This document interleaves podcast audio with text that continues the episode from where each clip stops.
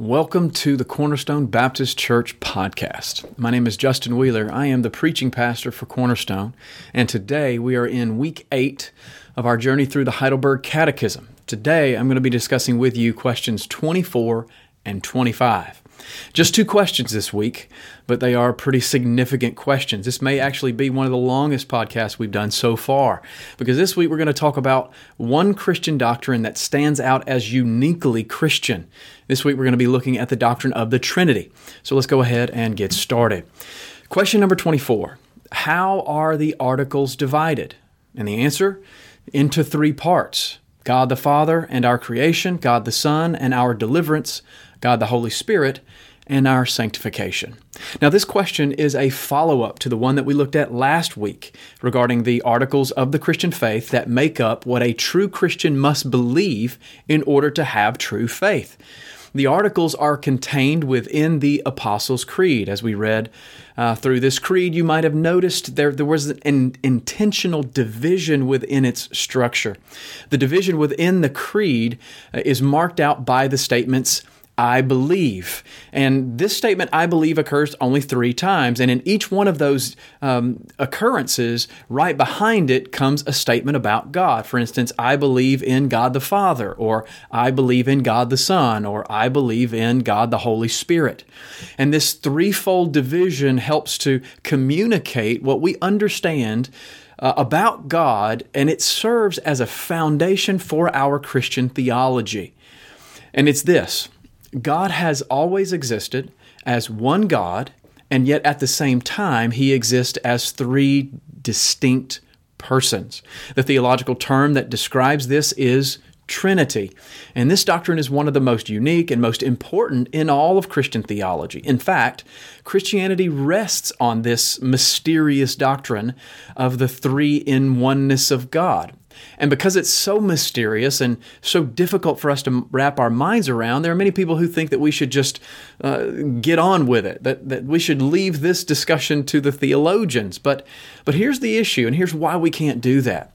If we are going to truly know and love and worship God, then we're going to have to understand Him as He has revealed Himself to us. And what that means is we're going to have to understand and make sense out of this Trinitarian idea. We need to know what he's like. We need to make sense out of what we read in the scriptures. We're going to have to try to understand his three in oneness and why it's important for us. But wait a minute. Why do we believe that this Trinitarian language is the right way to think about God? Well, let's look back at question 25. Since there is but one God, why do you speak of three, Father, Son, and Holy Spirit? And the answer because that is how God has revealed himself in his word. These three distinct persons are one and true and eternal God. Now, there's a lot for us to unpack in question 24 and 25 and the answers that correspond to that, but it's really important for us to do so. Let's start with perhaps the most basic question and one of the most important questions Where is the doctrine of the Trinity found in the Bible? Well, Trinity means triunity. It means three in oneness. It was a term that was originally used by the early church father Tertullian, and while the word Trinity is never found in the Bible, the term is used to try to summarize what the Bible teaches about God, about the three persons that are identified as the one God of the Bible. The word Trinity is used as a way to try to hold uh, together really two ideas about God that we find in Scripture His unity and his diversity.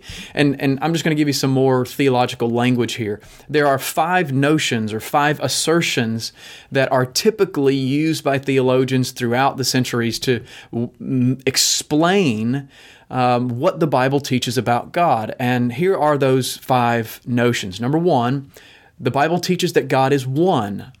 Number two, the Bible teaches that God is three. There's that three in oneness.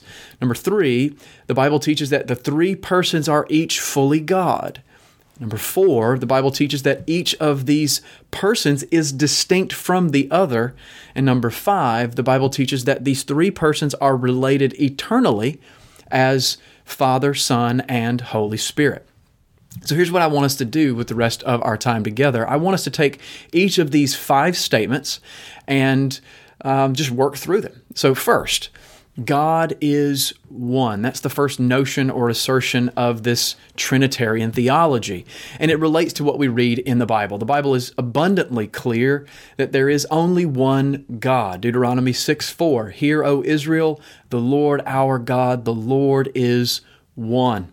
In the Ten Commandments, we read this Exodus 20 and verse 2 I am the Lord your God, who brought you out of the land of Egypt, out of the house of slavery. You shall have no other gods before me.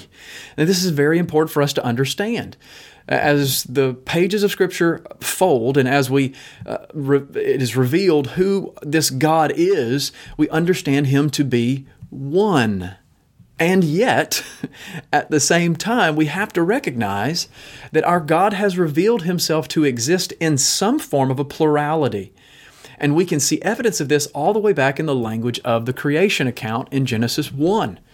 Genesis 1, verse 26 Then God said, Let us make man in our image after our likeness.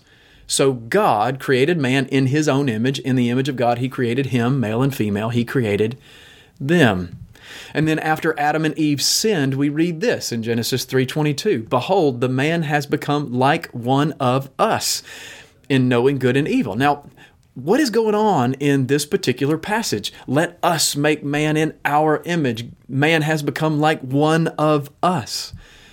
As we read these passages, we're trying to get our minds around who God is. And we understand that in some way, God is engaged in a dialogue with another person. And it's not an angel that he's talking to because man wasn't made in the image of an angel. Man was made in the image of God. The best explanation that we have about this is that God was in counsel with himself. And within the Godhead, more than one person exists. There is what we might call a divine plurality. And within this paradigm, we see that there's a unity of purpose, there's a unity of essence, but a diversity of persons. Now, at this point in Scripture, it's not even clear how we should understand this diversity. Uh, at this point, we have no idea how many persons we should understand to be within that Godhead. It's not until later on that this Trinitarian theology is developed, and it's really developed most clearly in the New Testament, even though there's plenty of things that point to it from the Old. But in the New Testament, we see that each person of the Godhead is revealed more fully and affirmed more clearly as full deity. And so we start off with this first notion that God is one, united in essence and purpose. But now let's look at the fact that God is three. In the New Testament, it is a settled doctrine that three persons exist within the Godhead the Father, the Son, and the Holy Spirit. This became clear to the New Testament authors because in their lifetime they saw the Son and the Holy Spirit come into the world and they recognized them as full deity. Now, the whole story of this begins in Matthew chapter 2. In Matthew 2 tells us the story of how Mary came to be pregnant with Jesus. He wasn't conceived in the normal fashion. He was conceived according to scripture by the Holy Spirit. Now, we've never read anything quite like this in the Bible. We've seen prophecies about a great king who was to be born of a virgin, but this is a little more than we might have expected. And it won't do for us to simply dismiss the biblical authors as barbaric people who didn't understand, you know, how babies came to be. Even then, the people knew that this didn't make natural sense. They knew that it was not normal. It was supernatural, and a miracle, by definition, is a supernatural occurrence when God disorders the natural order of things. And the individuals who are close to this story even the individuals who were writing this down by the inspiration of God, they knew that what was taking place was not natural. They understand that when Jesus entered into the world, he entered into the world in a unique and in very much a mysterious way. We know that the Spirit of God was involved in his life. But it's not until we turn the page to Matthew chapter 3 that we see something take shape that has been a mystery up to this point. In, in Matthew 3, I'm going to read verses 13 through 17, and, and you'll see it take shape here. It says this And then Jesus came from Galilee So he's grown up, he's an adult at this point. He came from Galilee to the Jordan to John to be baptized by him. And John tried to prevent him, saying, I need to be baptized by you, and, and you're coming to me? But Jesus answered him, saying this Let it be so now, for thus it is fitting for us to fulfill all righteousness. And then John, or he, consented. And when Jesus was baptized, immediately he went up from the water. He was taken up out of the water. And behold, the heavens were opened to him and he saw the Spirit of God, that's in capital letters, the Spirit of God descending like a dove and coming to rest on him. And behold, a voice from heaven said, This is my beloved Son, with whom I am well pleased.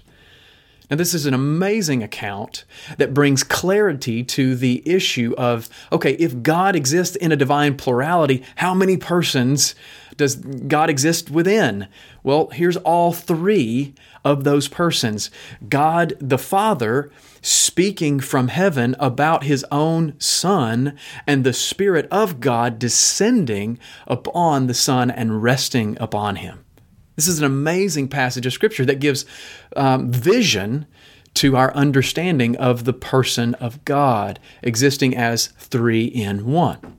Now, before you dismiss this account as some spiritual experience rather than an actual experience, I want to point out that this same account can be read in Mark chapter 1, in Luke chapter 3, and then we even see the same story in John's gospel but we don't read it as it took place at time. We read it as a testimony that came from John. In John chapter 1 and verse 32, we read this John bore witness, saying, I saw this. I saw the Spirit descend from heaven like a dove. I saw it remain on him. I myself did not know him, but he who sent me to baptize with water said to me, He on whom you see the Spirit descend and remain, this is the one who baptizes with the Holy Spirit. And then John concludes that section in verse 34 saying, And I have seen and have borne witness that this is the Son of God. Okay, the third notion is that each of the persons within the Godhead, within this Trinitarian Godhead, is distinct from the others. And we see that in this passage. Here, in this one moment of time, we have three members of the Trinity performing three distinct activities. God the Father is speaking, God the Son is being baptized and receiving the loving support of his Father, and God the Spirit is descending from heaven to rest upon and give strength to Jesus for the ministry that lies ahead. They are, they are distinct from one another. Now, J.C. Ryle commented on this passage by saying, We may regard this as a public announcement that the work of Christ was the result of the eternal counsels of all the three persons of the Blessed Trinity. It was the whole Trinity, which at the beginning of creation said, Let us make man. It was the whole Trinity again, which at the beginning of the gospel seemed to say, Let us save man. All right, the fourth notion is that these three persons are each fully God. And, and we see that even at the end of Matthew's gospel, right? Um, Jesus is about to send his disciples out into the ministry that he's called them into. Uh, he says to them, Go and make disciples of all nations, baptizing them in the name of the Father and of the Son and of the Holy Spirit. So once again, we see uh, one God, three distinct persons. This Trinitarian formula is just flowing through all of the New Testament. The church understood that the Father was God, that Jesus was God, and that the Holy Spirit was also God. One unified God existing eternally in a relationship as three distinct persons. And that's the fifth notion that these three persons are related eternally as Father, Son, and Holy Spirit. So, why do we believe all of this? Well, we believe this because that's the best way we can make sense out of what we see in the scriptures. And before we really move on entirely and, and close down this week, it, it's not just in the scriptures that we see this. It's, it's not just in the Heidelberg Catechism that we see this. It's not just in the Apostles' Creed that we see it. We see this throughout uh, the, the formation of the early church, um, even in other creeds of early Christendom The Athanasian Creed, for instance, reads this way. Now, this is the Catholic faith, and that word Catholic there is lowercase. It's not talking about the Roman Catholic Church. It's it's a word for universal. Now, this is the universal faith. This is the faith that is held by all of those who claim to know Christ. That we worship one God in Trinity, and the Trinity in unity, neither blending their persons nor dividing their essence. For the person of the Father is a distinct person, the person of the Son is another, and that of the Holy Spirit still another. But the divinity of the Father, Son, and Holy Spirit is one, their glory equal, their majesty co eternal. Now, that's a beautiful statement that's really getting at the heart of our Trinitarian understanding of God. And Kevin DeYoung, commenting on this particular creed, he writes this The two key words here are essence and persons. When you read essence, think Godness. All three persons of the Trinity share the same Godness. One is not more God than the other. None is more essentially divine than the rest. When you read persons, think a particular individual distinct from the others. Now, we use these terms in this way because we're trying to find a way to express the relationship of three beings who are fully and equally God, but not three separate gods. And we have to use all of these words and all of these symbols because our finite minds simply cannot accurately conceive the being of our infinite God. We're like newborns trying to baby talk and babble our way through an explanation that is far beyond our ability. But the, the question is this why do we believe that our God is triune? Well, because that is what the Bible tells us. That is the way God has chosen to reveal himself to us. And, and here's what that means for us who believe in this God and trust in this God and believe by faith in Christ that we've been reconciled to Him. When we come to faith in Christ, we are not simply being welcomed as Jesus' friend, as awesome as that is, but we are actually being welcomed into the Trinitarian love the Trinitarian relationship that has existed from everlasting to everlasting. And that's a pretty amazing thought. So thanks for joining me today for this week's installment of our journey through the Heidelberg Catechism. I hope you'll join me again next week as we look at Lord's Day 9 together and we discuss question number 26. If you want to learn more about Cornerstone Baptist Church, you can find us online at cornerstonewiley.org. You can follow us on Twitter or Instagram at CBC Wiley. You can find us on Facebook at facebook.com slash cornerstone Wiley. You can also subscribe to this podcast on iTunes or Google Play to stay up to date on all the new content. Thank you so much for listening.